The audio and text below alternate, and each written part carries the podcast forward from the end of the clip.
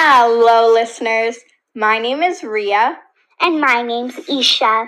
and we are so excited to be talking to you about one of our most favorite habitats, the ocean. Throughout this episode, we will be interviewing Mr. Tom Ciati, who is the co vice president of the Frit- Friends of Fitzgerald Marine Reserve here in Moss Beach, California, which is a volunteer run nonprofit organization. He has been working here for 20 years. Throughout this episode, you will hear clippings of an interview we had with him. We hope you enjoy the episode. The ocean is a body of salt water that covers around 70.8% of the earth. For the longest time, people and animals have relied on it for food, water, minerals, and for medicine purposes. Did you know that millions of people's jobs and livelihood depends on the ocean? There are boating and fishing industries, recreation, ocean transport, and tourism. Think of the ocean as a We cake. can eat the ocean? No. What I mean is that the topmost layer of the ocean is called the sunlight zone, and the scientific way of saying the sunlight zone is the epipelagic zone. And the sunlight zone extends from the surface to about 660 feet deep.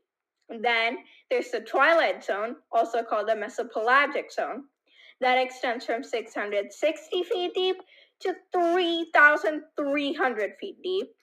I guess it is pretty easy to understand why the twilight zone is called the twilight zone. Barely any sunlight would reach those depths. The ocean goes even deeper though. There's the midnight zone, also called the bathypelagic zone, the abyss zone, also called the abyssopelagic zone, and finally the trench, also called the hadopelagic zone. Did you know that the trench is so cold? It is actually just above freezing? Wow.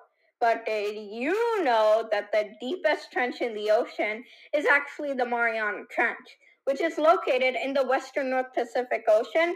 It is 43 miles wide and 7 miles deep. But now I'm wondering are there different habitats in the ocean too? Actually, there are. Ocean habitats can be sorted into two different categories coastal habitats and open ocean habitats.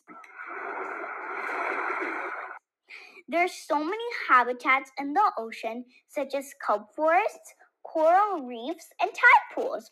Wow. So, wait, there are swimming pools in the ocean?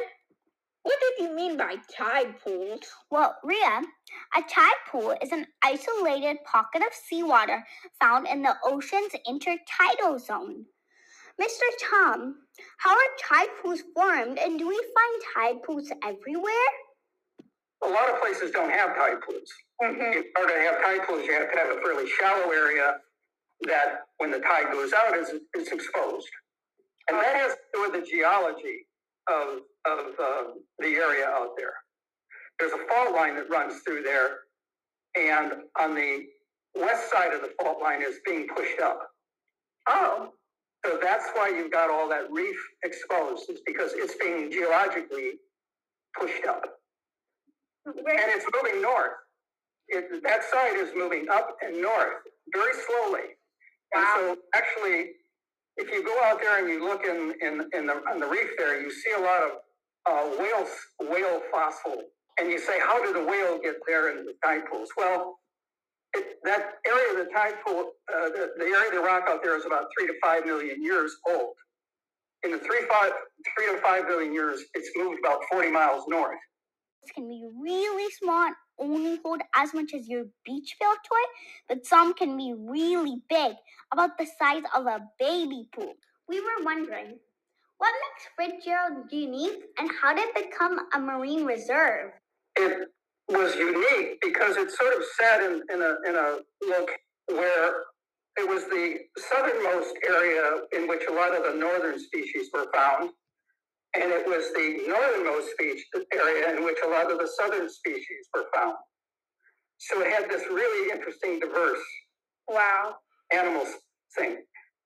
And there was a lot of, I don't know whether you looked at, at what happened, what, what inspires this, but there's a, a current that runs off the coast here and it causes upwelling and it brings cold water up that has a lot of nutrients in it, which causes really excessive growth. And so this was a very diverse area with a lot of diversity and a lot of a, a lot of activity in the marine in the marine environment. And as far as when it was started, um, going back to right at the beginning of the 20th century, it was an area that was because of all this diversity, people were out there harvesting a lot of because of, there was a lot out there. And and because it was had all this diversity, it was a place where the universities came to like the marine biologists from UC Berkeley came over here a lot to study things. And they started to be concerned about how much was being taken out of the, out of this area and felt that, that if it kept up, that it would become barren. And so in, in the mid 1960s, they, together with some local residents here who were also concerned about what was going on out there, the amount of take that was happening, petitioned the state and the county to form the reserve. Tide pools hold a great diversity of life, such as sea anemones, starfishes, mussels, sea urchins, and even some octopuses. What are some of the changes you've seen over the years? Of changes just in what you see out there, um, the number of uh, has and the both the diversity and the number have been going down over the last 20 years. So, for instance, in in 2013, we had a major disease that affected the sea stars, and we lost a lot of our sea stars, including some species have not come back. Basically, what would happen is the sea stars would get these white lesions or spots on them, and then they just fall apart. Wow. And they just melted. They're their flesh just sort of melted. Oh, wow. And that's because of the heat? Well, it probably affected uh, the bacteria and the viruses that um, were part of their environment. Okay. And caused them to be more susceptible. It probably affected their immune systems and made them less immune to some of those critters. You do know that even though the water out there looks clear, that in two drops of water, there are a million bacteria and 10 million viruses. Wow. Many animals that live in tide pools have shells or covering because they can close their shells to protect them from predators or temperature. Are there any special adaptations that you see that animals that live in tide pools have that other animals that live outside tide pools might not have? So, like, does a starfish in a tide pool have um, different adaptations than a starfish not in a tide pool? Well, sea stars are able to shut down their metabolism. So when they're they breathe through their skin. Okay. So they basically shut down their metabolism. They they they hibernate, if you will, for a short period of time. This is getting pretty fascinating here. They basically shut down. Other things also attach very, very tightly.